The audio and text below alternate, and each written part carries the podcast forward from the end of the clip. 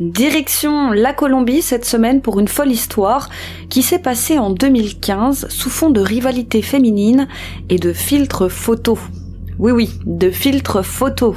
Et tout a commencé avec une guéguerre sur les réseaux sociaux entre trois mannequins qui avaient chacune leur petite notoriété, on va dire, et qui auraient pu se douter que cette guéguerre allait se terminer en kidnapping et faire la une de tous les journaux du pays. Et pas que d'ailleurs. Et l'issue de cette affaire est pour le moins étonnante. En tout cas, je dois vous avouer qu'elle m'a laissé un peu perplexe. Je ne vous en dis pas plus.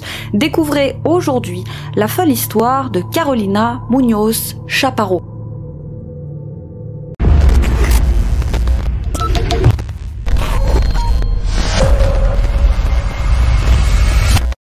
Carolina Munoz, 23 ans, est ce que l'on pourrait appeler une belle plante. Elle a d'ailleurs fait de son physique son métier puisqu'elle est mannequin. Alors c'est pas tout à fait le genre de mannequin que vous voyez sur les podiums, c'est plutôt un mannequin lingerie. Et le moins que l'on puisse dire, c'est que dans ce milieu, la concurrence est rude. Alors il n'est pas rare que par jalousie professionnelle par exemple, les modèles se livrent des concurrences sans merci. C'est ce qui est arrivé d'ailleurs aux sœurs c'est sûrement d'un mauvais œil que Carolina a dû voir la popularité de ces deux petites nouvelles exploser. Ce sont donc deux sœurs, Yemi et Claudia Pachon Ray, appelées les sœurs Ray. Deux magnifiques jeunes femmes, âgées d'une toute petite vingtaine d'années. Les deux femmes sont devenues en un temps record les modèles officiels du Gol Caracol, qui n'est autre qu'une chaîne privée qui détient les droits de diffusion des matchs de football de l'équipe colombienne. Et ça, ce n'est pas rien. C'est le Graal pour un mannequin et forcément, les sœurs Ray ont commencé à faire l'objet de toutes les convoitises. Et parfois, la convoitise, il n'y a pas à la chercher bien loin elle se situe souvent dans l'entourage même de la personne. Et c'est le cas dans cette affaire, car à la base, Yeimi et Carolina, la victime, étaient amies. Elles s'étaient rencontrées dans le cadre de leurs activités et avaient sympathisé. Alors, quelle ne fut pas la surprise de Yeimi de découvrir que son amie, Carolina, alors amie avec de gros guillemets, quelle ne fut pas sa surprise de découvrir qu'elle s'amusait à poster des photos compromettantes d'elle et de sa sœur. Entendez par photos compromettantes des photos d'elle avant chirurgie et aussi des photos d'elle sans maquillage ni retouche photo donc sans ces filtres, qui déforment parfois littéralement le visage. Et de toute évidence, Carolina était si envieuse que lorsqu'on lui a envoyé ces photos, elle n'a pas hésité à les publier. Il y a des photos plus ou moins vieilles, et force est de constater que les sœurs Ray ont bien changé physiquement. Il ne faut aucun doute qu'elles sont passées sur le billard, et pas qu'une fois. Les articles expliquent qu'elles n'ont plus vraiment le même visage, ni la même couleur de cheveux, ni les mêmes formes. Sur d'autres photos, elles ne sont tout simplement pas à leur avantage, comme je vous le disais, sans filtre, sans maquillage, en tout cas Rien de bien méchant.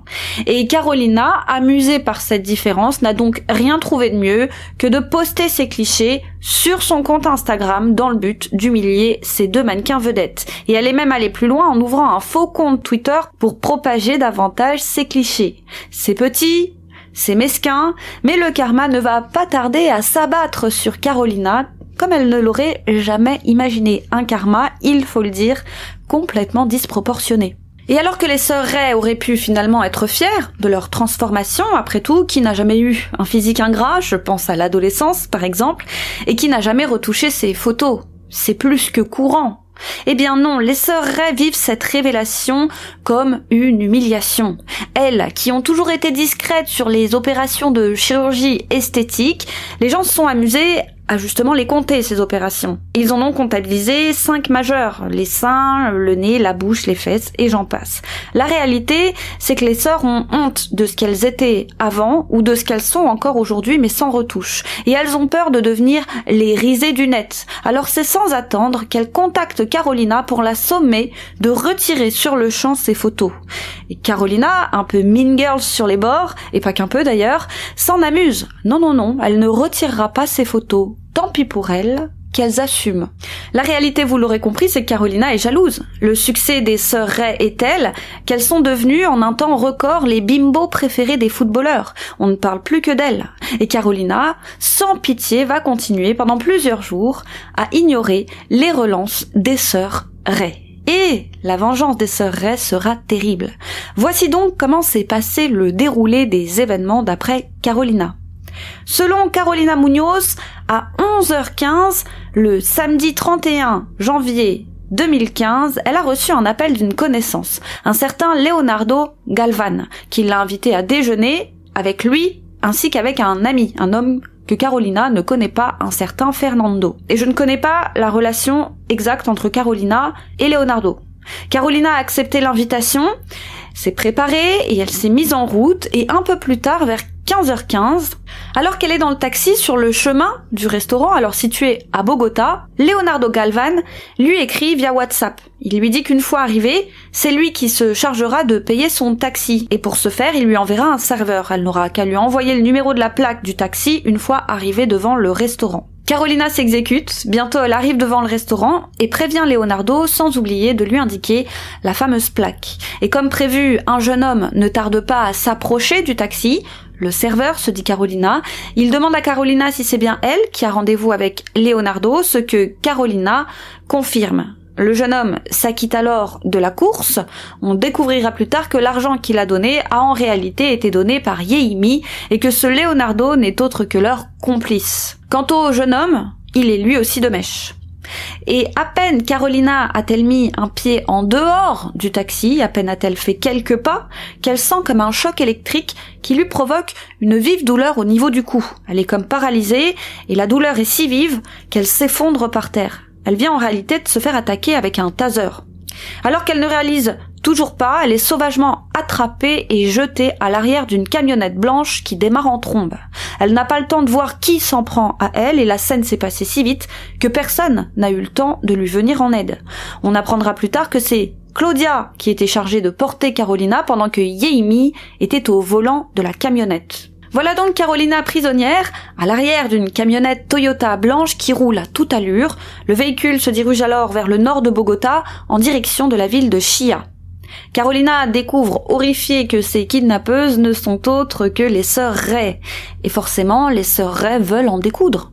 Les deux sœurs commencent par lui demander pourquoi elle a diffusé ces images. Et pourquoi donc elles tentent par tous les moyens de ruiner leur carrière Elles sont rouges de colère. Elles ne lui ont rien fait pourtant. Et Carolina botte en touche. C'est vrai. Après tout, quoi répondre? Eh ben c'est parce que je suis jalouse? Non.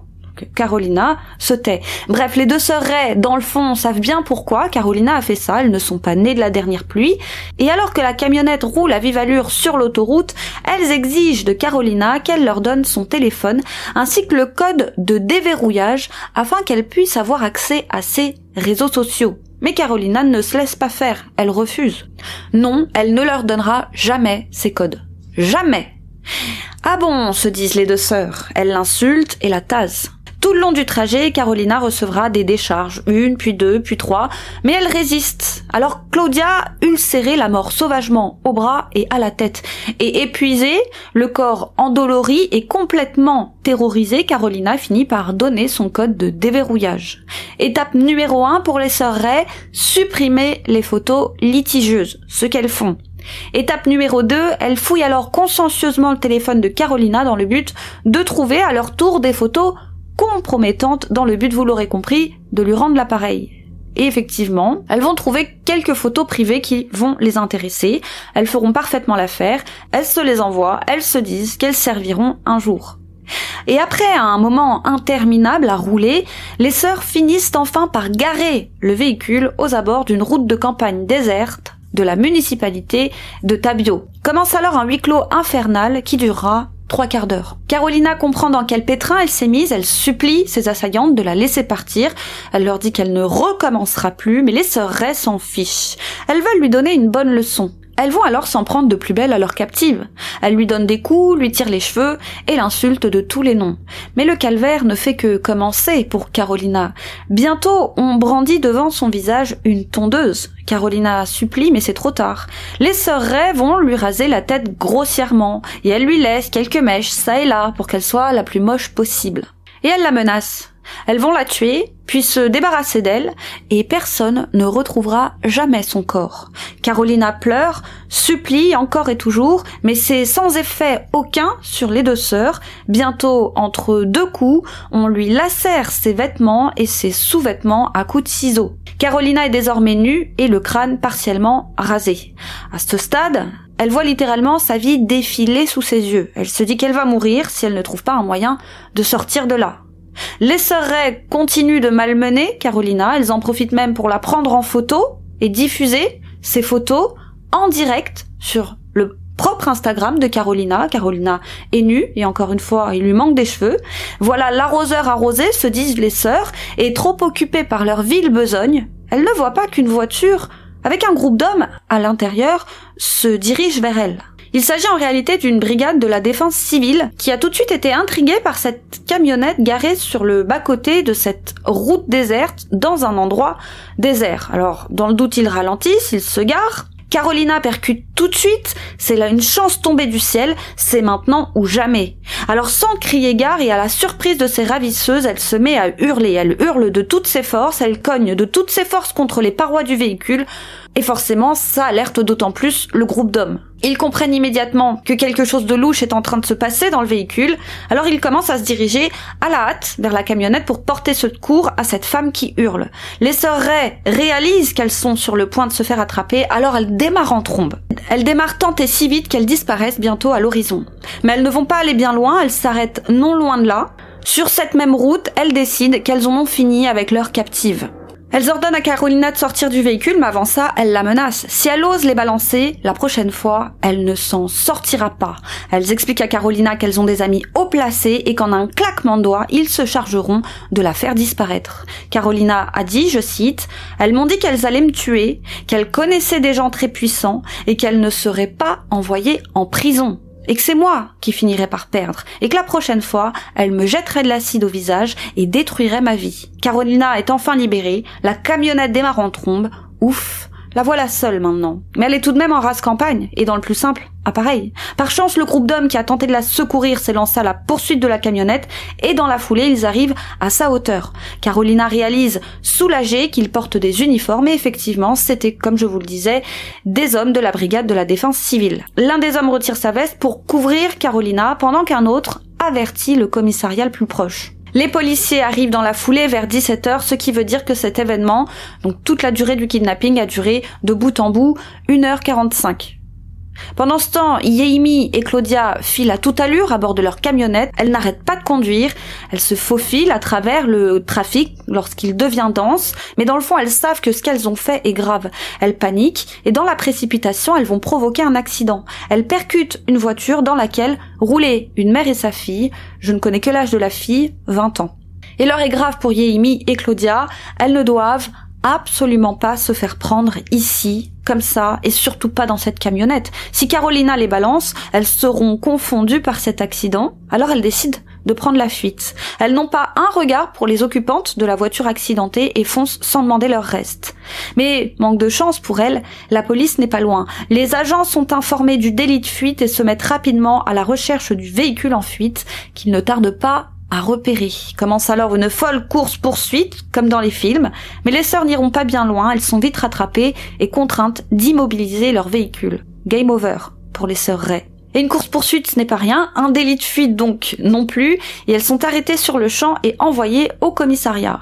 Et personne à ce moment ne s'étonne de retrouver à l'arrière du véhicule des deux sœurs des vêtements et des sous-vêtements en lambeaux, une paire de ciseaux, une montre Bulgarie, des bracelets Swarovski, une ceinture ainsi qu'un sac Louis Vuitton. Ils ne fouilleront pas ce sac et pourtant à l'intérieur, ils y auraient trouvé des cheveux puisque c'est là que les sœurs ont planqué les touffes de cheveux de la pauvre Carolina ainsi que la tondeuse.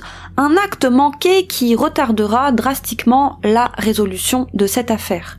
Les deux sœurs sont assez rapidement interrogées au commissariat. Elles se gardent bien évidemment de raconter toute l'histoire. À ce stade, les policiers ne savent pas qu'elles viennent de kidnapper une rivale. Les commissariats n'ont pas eu le temps de communiquer entre eux, malgré le fait que Carolina ait déjà donné l'alerte. Comme il n'y a pas de blessés, juste de la tôle froissée, le procureur décide de libérer les jeunes femmes juste après leurs auditions. Elles rendront des comptes plus tard lors d'une audience dont la date sera déterminer ultérieurement. Mais bientôt les policiers se rendent compte de leur erreur, et trop tard. Les sœurs ont filé sans demander leur reste. Et forcément, les sœurs Ray sont reconnaissables parmi mille. Et puis deux femmes en cavale à bord d'une camionnette blanche, comment ne pas faire le rapprochement avec la camionnette accidentée. Un mandat d'arrêt est alors lancé contre les sœurs Ray. Et les sœurs Ray savent qu'elles sont dans la mouise. Alors pendant quelques jours, elles vont se cacher. Puis, elles vont décider de fuir. Et pour plus de discrétion, chacune part de son côté. En réalité, on ne sait pas du tout ce qu'elles ont fait tout ce temps-là.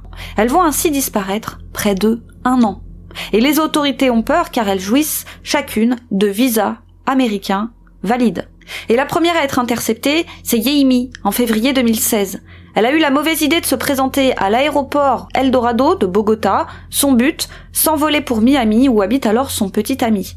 Mais voilà, ce sont toutes les polices du pays qui ont connaissance de ce mandat. Un employé de l'administration tape son nom et la mention du mandat d'arrêt apparaît automatiquement. Alors à peine présente-t-elle son passeport au guichet d'embarquement que les agents se rendent compte qu'elle est recherchée. Elle est donc arrêtée, il est alors 13 heures de l'après-midi à la mi-février 2016. Elle est conduite au commissariat et là-bas, elle fond en larmes. Entre deux sanglots, elle explique que Carolina et elle étaient amies à la base et que je ne sais pour quelle raison, Carolina a commencé à s'en prendre à, sa sœur et à elle.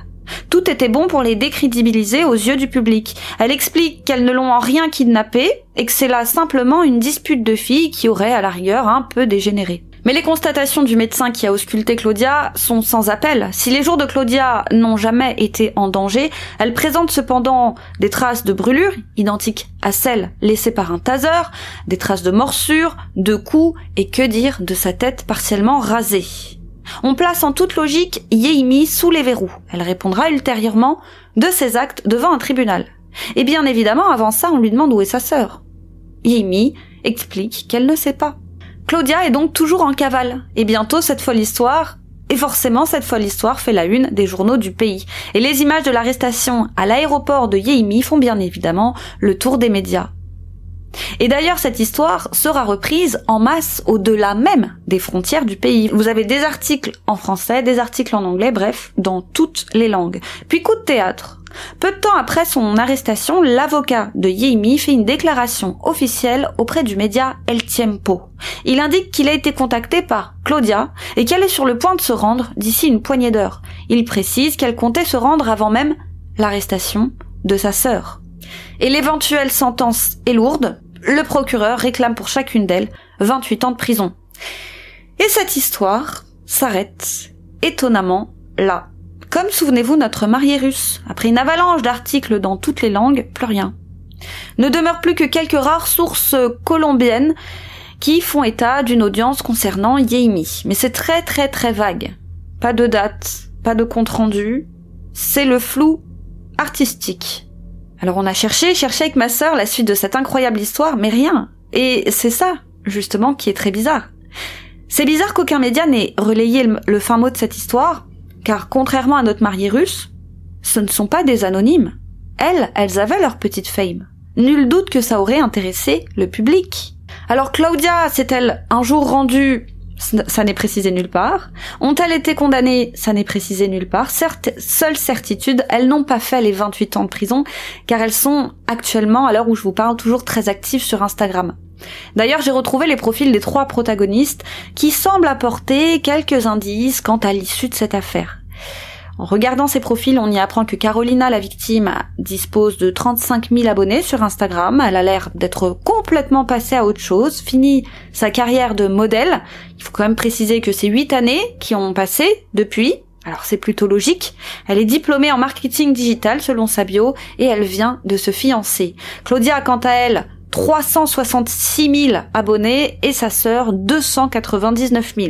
Et le profil de Claudia commence en décembre 2020, ce qui, avouez-le, est assez tardif. Alors l'aurait-elle ouvert après une éventuelle sortie de prison?